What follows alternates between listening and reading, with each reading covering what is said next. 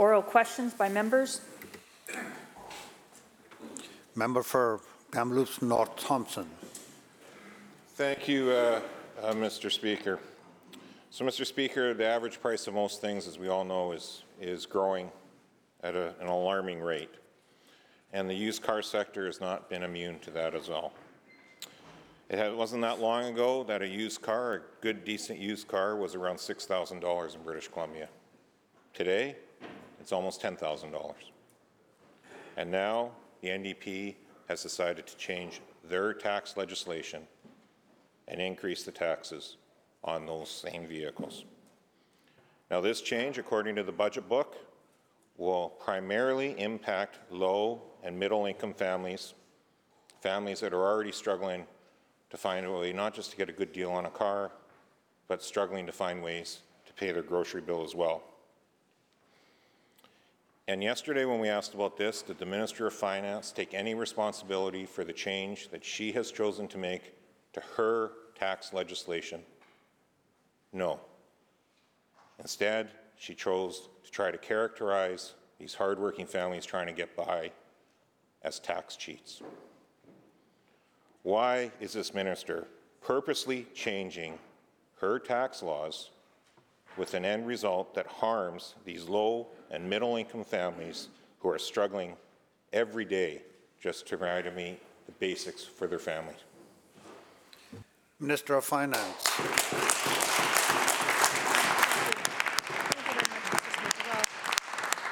Mr. Speaker, we've, we've updated reporting requirements, requirements around this to be in line with other provinces. All the other provinces have this, and we're, uh, we've done this in order to be in line with other provinces. But I also want to say, Mr. Speaker, you know, we're, we're also seeing, uh, in terms of the used car uh, business, um, you know, significant shifts in, in, in, in buying, uh, in, in purchasing uh, of, of used vehicles. In fact, Mr. Speaker, we're seeing um, a real shift in people being interested in electric vehicles.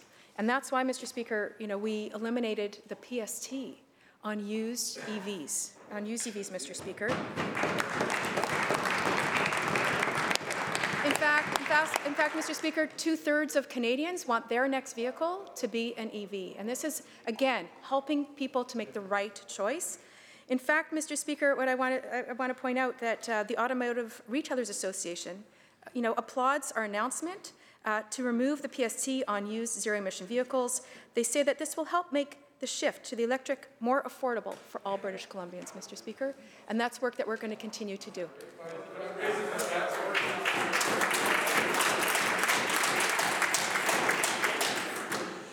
Member for Kamloops North Thompson, supplemental. Well, thank you, Mr. Speaker, but that was a complete evasion of the question. We weren't asking about tax rebates for electric vehicles. We were asking about punitive taxation to low and middle income families. With one hand, the minister is increasing the taxes to those same families on used goods, and with the other hand, quite happily making sure she changes her tax legislation, not a loophole, legislation, to make sure her and her cabinet colleagues can secure a $20,000 pay bonus. Same budget. That's a pretty life-changing amount of money for most people in British Columbia, that $20,000. But let's look at a real example. Let's look at a real example of what real families trying to buy a good, reliable used vehicle to get around with their families in British Columbia are now facing under this minister's tax changes. There's a 2014 Dodge Caravan listed in Surrey. It's about 150,000 kilometers. We just looked it up. It's now worth around $10,000. Probably was worth around six not too long ago, but as we know, prices have increased. The tax increase on that vehicle, with this tax policy change, with this tax legislation change, will increase the tax on that vehicle by $200. Now, for maybe for ministers who just got a $20,000 raise, that doesn't seem like too much money. But to the vast majority of British Columbians that are $200 away from not being able to pay their bills on any given month, that's a significant change to their affordability. So again, why is the minister so intent with this budget on attacking low and middle income families with changes to her tax policies? Minister of Finance. Mr. Speaker, this is about bringing us in line with the rest of Canada. We were lagging behind. Um, and- But I also want to point out that clearly the member doesn't understand the difference between a tax rebate and removing the PST on an EV. He thinks it's a tax rebate. This is much more different than that, Mr. Speaker. This is about removing the PST on used ZEVs. That's a significant difference for people who want to make a difference to protect the environment and to switch over to electric vehicles, Mr. Speaker. Member for Abbotsford West.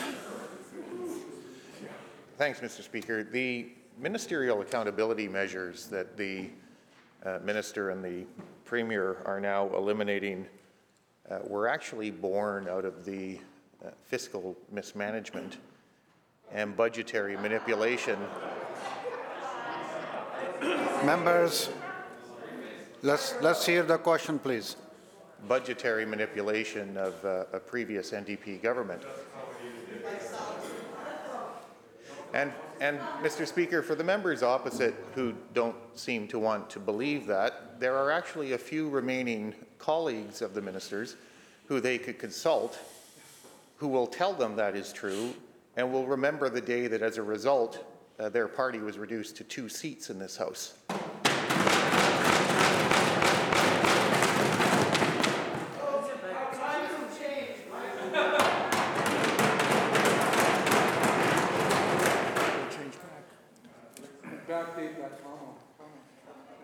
The, uh, the legislation that the uh, minister is gutting is, is actually rooted in the belief that, except in extraordinary circumstances like 2008, like 2020, governments should endeavor to live within their means.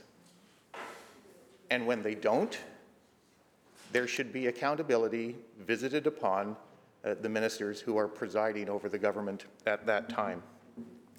Why is she eliminating that accountability? And why is she providing the Premier and her colleagues with tens of thousands of dollars in raises in the same budget that increases taxes and makes life less affordable for so many struggling BC families? Minister. Thank you very much, uh, Mr. Speaker. Well, we have ministerial responsibility that will remain, Mr. Speaker. We have a holdback measure to ensure that ministers stick to their budgets. There is an expectation that all of my colleagues will stick to their budgets, Mr. Speaker. We are hanging on to that component part of, of, the, of the holdback. But I want to say, Mr. Speaker, you know, the, the deficit holdback measures really do um, send, send the, wrong, the wrong message. Uh, you know, the, the member talked about, um, you know, what, um, using, using uh, the, the, this measure as a way to do accountability. Well, I have to say, Mr. S- Mr. Speaker, you know, when they were robbing ICBC blind in order to balance their budget so that they could that, so that they could collect their holdback, Mr. Speaker, that was wrong. That was absolutely wrong.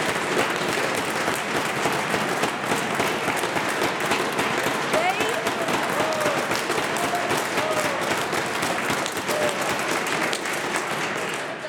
they collected their holdbacks, Mr. Speaker. That was important to them. And the way they did that was by increasing MSP, Mr. Speaker. That's how they collected their holdbacks, Mr. Speaker. Those were choices, those were choices that they made, Mr. Speaker. We're making different choices to invest in people.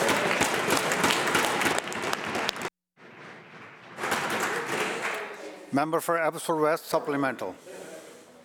Uh, Thanks, uh, Mr. Speaker. The, the minister, I uh, think, is probably frustrated by the fact that uh, we don't believe her. We don't, we don't explain, we don't uh, believe her explanations.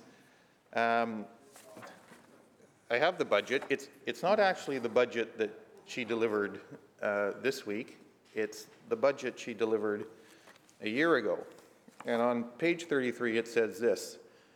The path to balanced budgets. The province will be working over the coming months to finalize a specific timeline to return to balance. The specific timeline, approach, and plan will be presented in Budget 2022. Well, we, we now have the plan, we have the answer, and the answer is never. Never, Mr. Speaker, contrary to the assurances that uh, the NDP uh, of the NDP, this minister and this government are committing this province to permanent and ongoing deficits and all of the pain, all of the pain that that will ultimately impose on future generations. And why are they doing it? I'll tell you why they're doing it. I'll tell you why they're doing it. Because it's easy.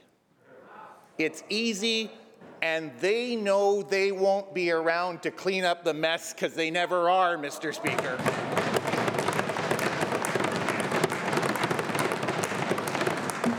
But it's, uh, Members, He's not gonna have to worry about a cabinet increase. member But will continue. Mr. S- Members, let's, let's hear the question, please. It's not just the Premier and the ministers uh, who are being rewarded for this great leap backwards into budgeting uh, unaccountability, Mr. Speaker. Um, in July 2017, the Premier's Chief of Staff, uh, Geoff Meggs, signed on for $195,000. Uh, by order in Council dated uh, December 17, uh, 2021, just a few months ago, Mr. Meggs' maximum salary was increased from $195,000 to $299,000. 299 at a time, Mr. Speaker, when British Columbians are paying more for groceries, they're paying more for gas, they're paying more for vehicles, they're paying more for homes, and in a budget where the government is adding to that burden with new taxes and charges, how on earth is the minister prepared to defend a 34% increase in the wages of the Premier's Chief of Staff?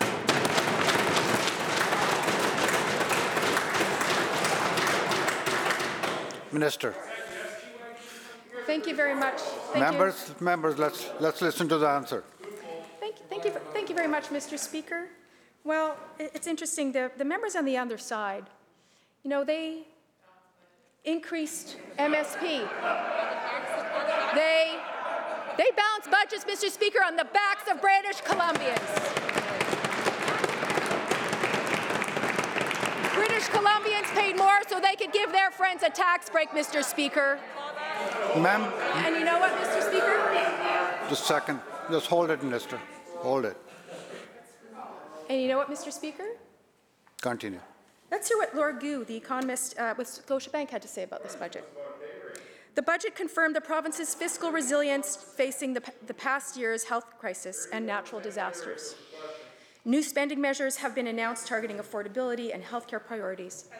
But the outlook has also incorporated substantial contingencies and prudent forecasting assumptions, Mr. Speaker. We are investing in British Columbians. We are investing in the Members, order. Members, members will come to order now. We are investing in protecting people and communities. We are making sure, Mr. Speaker, that we have a robust economy going forward, Mr. Speaker, because we invest in people, Mr. Speaker.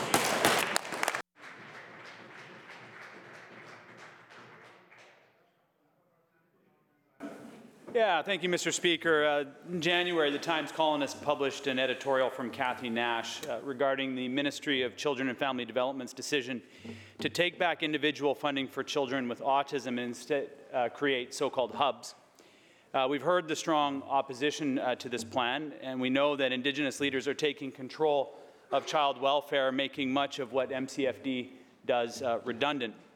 Nash advanced this theory, quote, Faced with a loss of power in coming years, they want to centralize all services for children with special needs in their own buildings with greater roles for their own staff, end quote.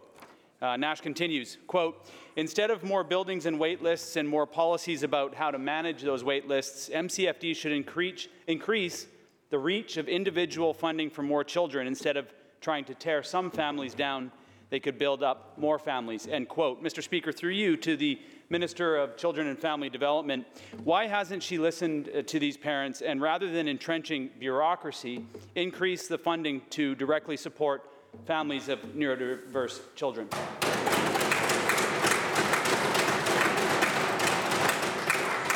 Minister of Children and Family Development.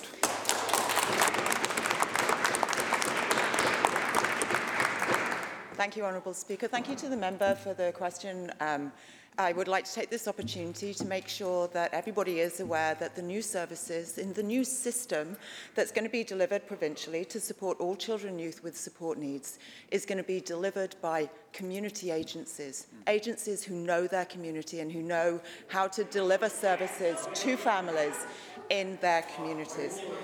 Honourable Speaker, Members. budget Members, please.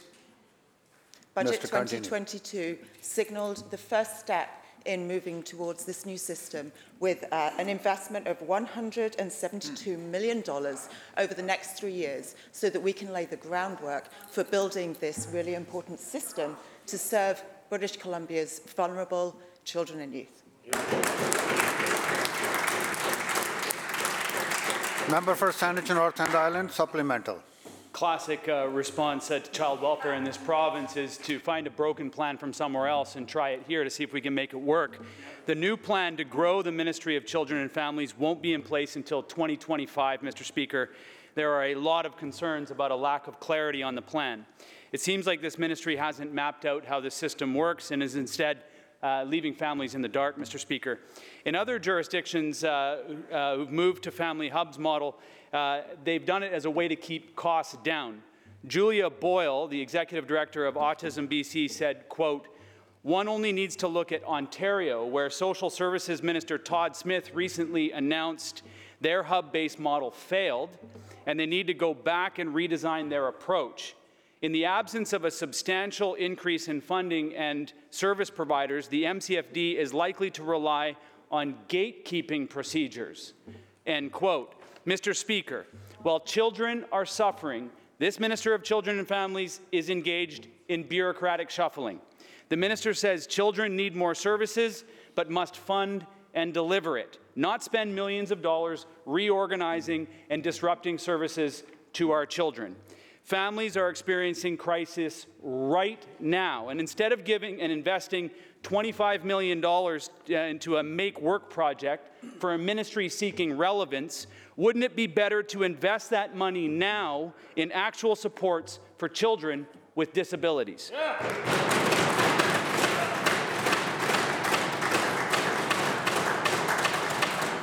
Minister. Oh, thank you, Honourable Speaker. Honourable Speaker, every year since we formed government in 2017, our government has made choices and invested more funding into the Ministry of Children and Family Development. In fact, Budget 2022 included an historic first-time investment in a cross-government system of supports for young, young people leaving the system of government care.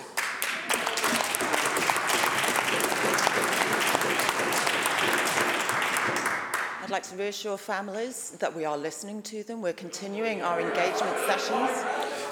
Nothing- Members, Nothing is changing immediately. Honourable Speaker. We're investing in early implementation areas and we'll continue working with service providers and community agencies as we make that transformation. We are a different government here in British Columbia. We listen to British Columbian families. Our values are to make the choices of investing in children and youth. Our government makes the choices of investing in families, unlike other governments and unlike the other side when they were in government.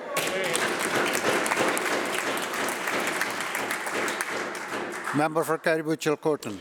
Well, thank you, Mr. Speaker. There's an important deadline coming March 1. That's the deadline for British Columbians to register or risk losing access to groundwater. The government has bungled along, failing to communicate to farmers, ranchers, and small business owners who are at risk of losing precious water rights in this province. The NDP has simply failed to properly reach out to those who are being impacted. The latest numbers show that only one in five historical groundwater users has actually applied for continued use, Mr. Speaker. That means thousands of people could lose access to water in this province. I and colleagues have written to the ministry. This is one last plea, Mr. Speaker, on behalf of thousands of ranchers, farmers, and small businesses throughout British Columbia. Will the minister do the right thing and extend the deadline, or will these users be cut off? Minister of Forests and Lands. Thank you, Mr. Speaker, and I thank the member for the question because it is a, a good question and it's one that uh, the ministry has been dealing with. And I will remind the member that this process started in 2016 under the previous government. And the reality is it is challenging work, and the ministry has reached out to many organizations to help with this process.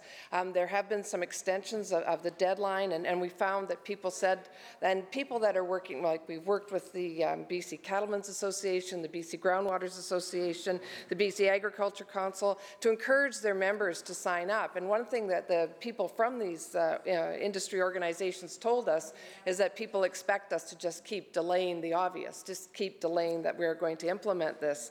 And so we have reached out to people, we have sent out uh, packages to MLA's offices, we have sent out uh, many, many. Uh, support to people. We have hired additional people to help people with the application process. In fact, we had to change the we had to change the application process because it was so complicated when it was first implemented in 2016. We have heard from people like the BC Members. Association that it is a lot easier they don't want to hear the answer. They, we have heard from people like the BC Cattlemen's Association that it is far simplified now, the process, so we are still working on that. We have people helping them to do that. We are finding that the majority of people who are who, the big users are saying they are going to sign up. We are hoping that they will do that. We understand the issues and we are working on it.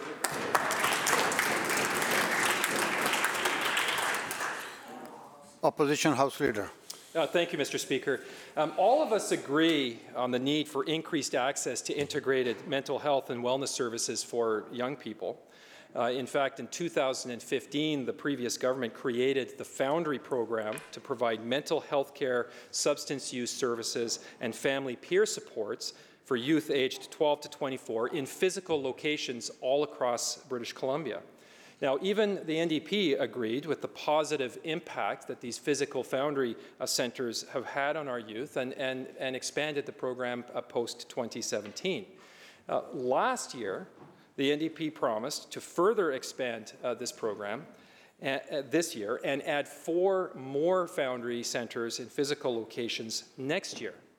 However, despite the mental health and wellness needs of our youth being greater today than ever before, imagine our shock to find in this budget that the centers that were supposed to open this year have been delayed to 2025, and the four new centers that were supposed to open next year, well, they're just not in the budget at all. So my question uh, to the minister responsible is very clear. Why is that? Minister of Mental Health and Addiction.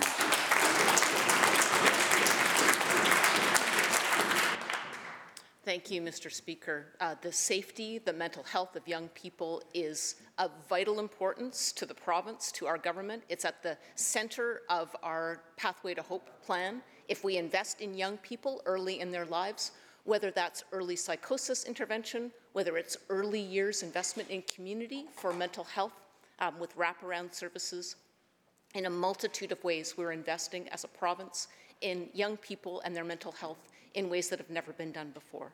Uh, the pandemic has hit such a blow to families, to young people, and also to the healthcare system and social service organizations that are implementing. So we do not underestimate the need to do more and, and how hard everybody's working on the front line.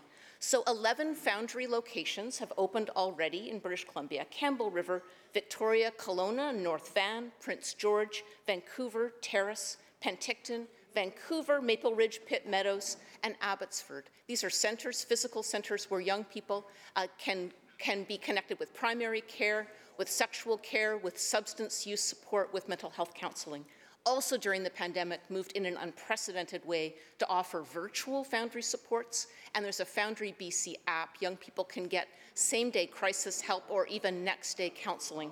So locations in the works are Burns Lake, Comox Valley, Cranbrook, Langley, Squamish, Surrey, Port Hardy, Williams Lake, all announced, all underway for implementation. Last year's budget, um, it funded four more foundries. We are working with the people with lived and lived experience on the ground to identify those next locations. Nothing has changed from last year's budget um, about the timing of those openings. We've got more centres uh, coming up where young people will be able to walk in, and then four more locations that will be announced in the future. Thank you, Mr. Speaker.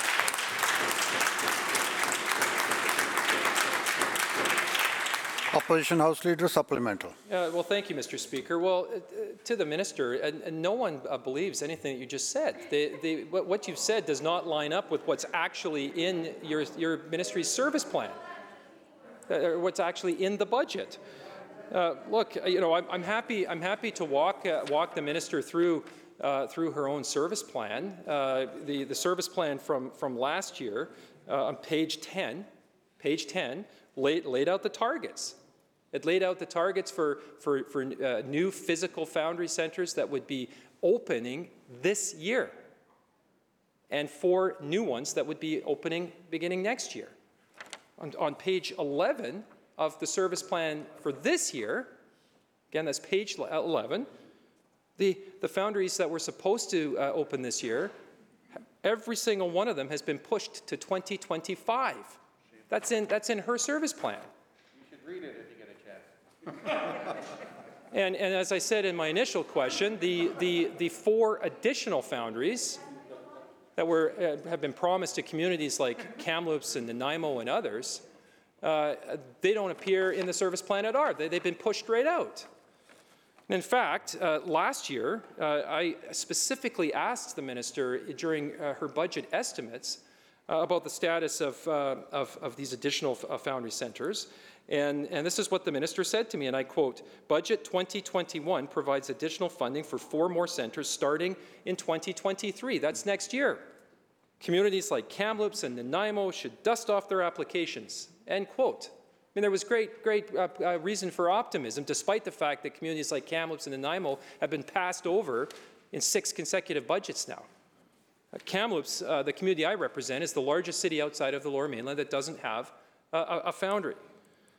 And regrettably, there doesn't appear to be a path for, for the city of Kamloops uh, to have one anytime soon. So, again, to the minister, with the mental health needs of, of youth being more acute, more prevalent in communities across the province, more, more so than ever before, why is she not following through on her commitment, government's commitment, to opening up these additional foundries as originally planned in last year's budget for this year and the four new centers in communities like Kamloops and Nanaimo next year?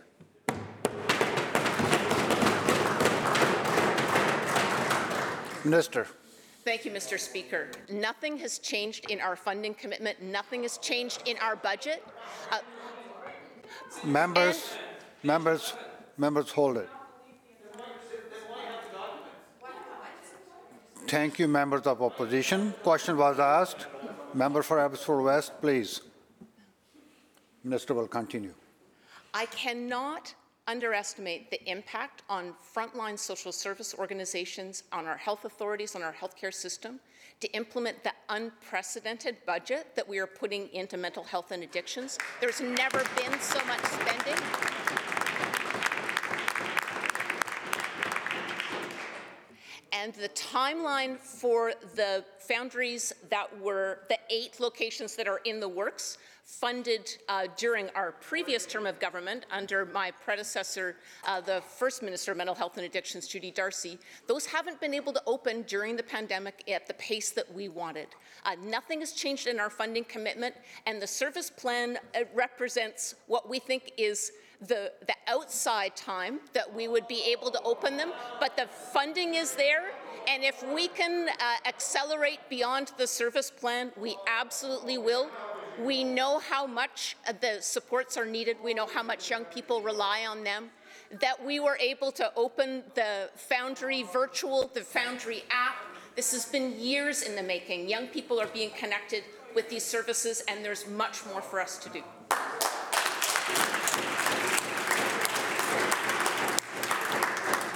Member for Surrey White Rock. Thank you, Mr. Speaker. And the minister gets up in this house and says nothing has changed. She gets up in this House and says nothing has changed. Clearly, the minister is either not reading her service plans or can't follow the service plans because there is constant change with this ministry. I'll give an example. It's not just Foundry, it's the same thing with the integrated child and youth mental health teams. And maybe this will be new to the minister, but the target was for 15 teams across the province this year and 20 teams by 2023.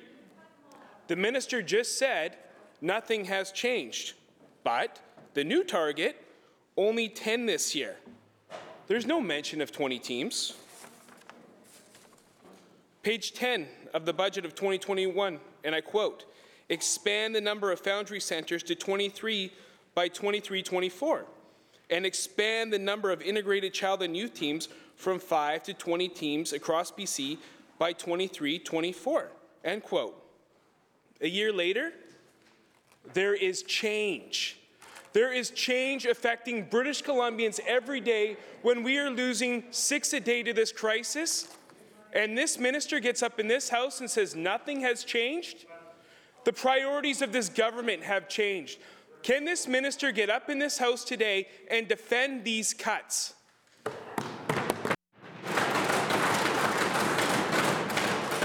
Minister. Mr. Speaker, the crisis of mental health and substance use facing families and young people in British Columbia has never been worse. And there has never been so much invested in this system. And nothing has changed in our budget commitment. In our budget commitment, that nothing has changed. $97 million invested in last year's budget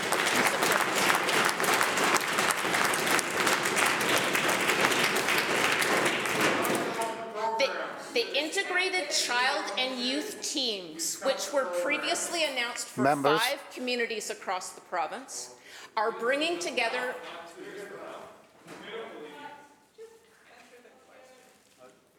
Minister will continue.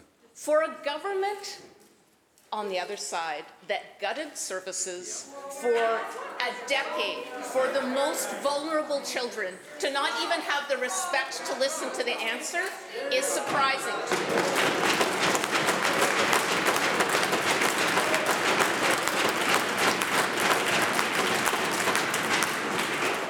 Integrated child and youth teams bring together people from the education system, from Ministry of Children, Family and Youth, from the health authorities, Members, and from continue. community service organizations.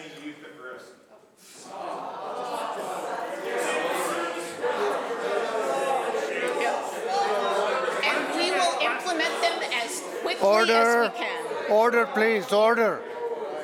Members, all members, order. Minister. Thank you, Mr. Speaker.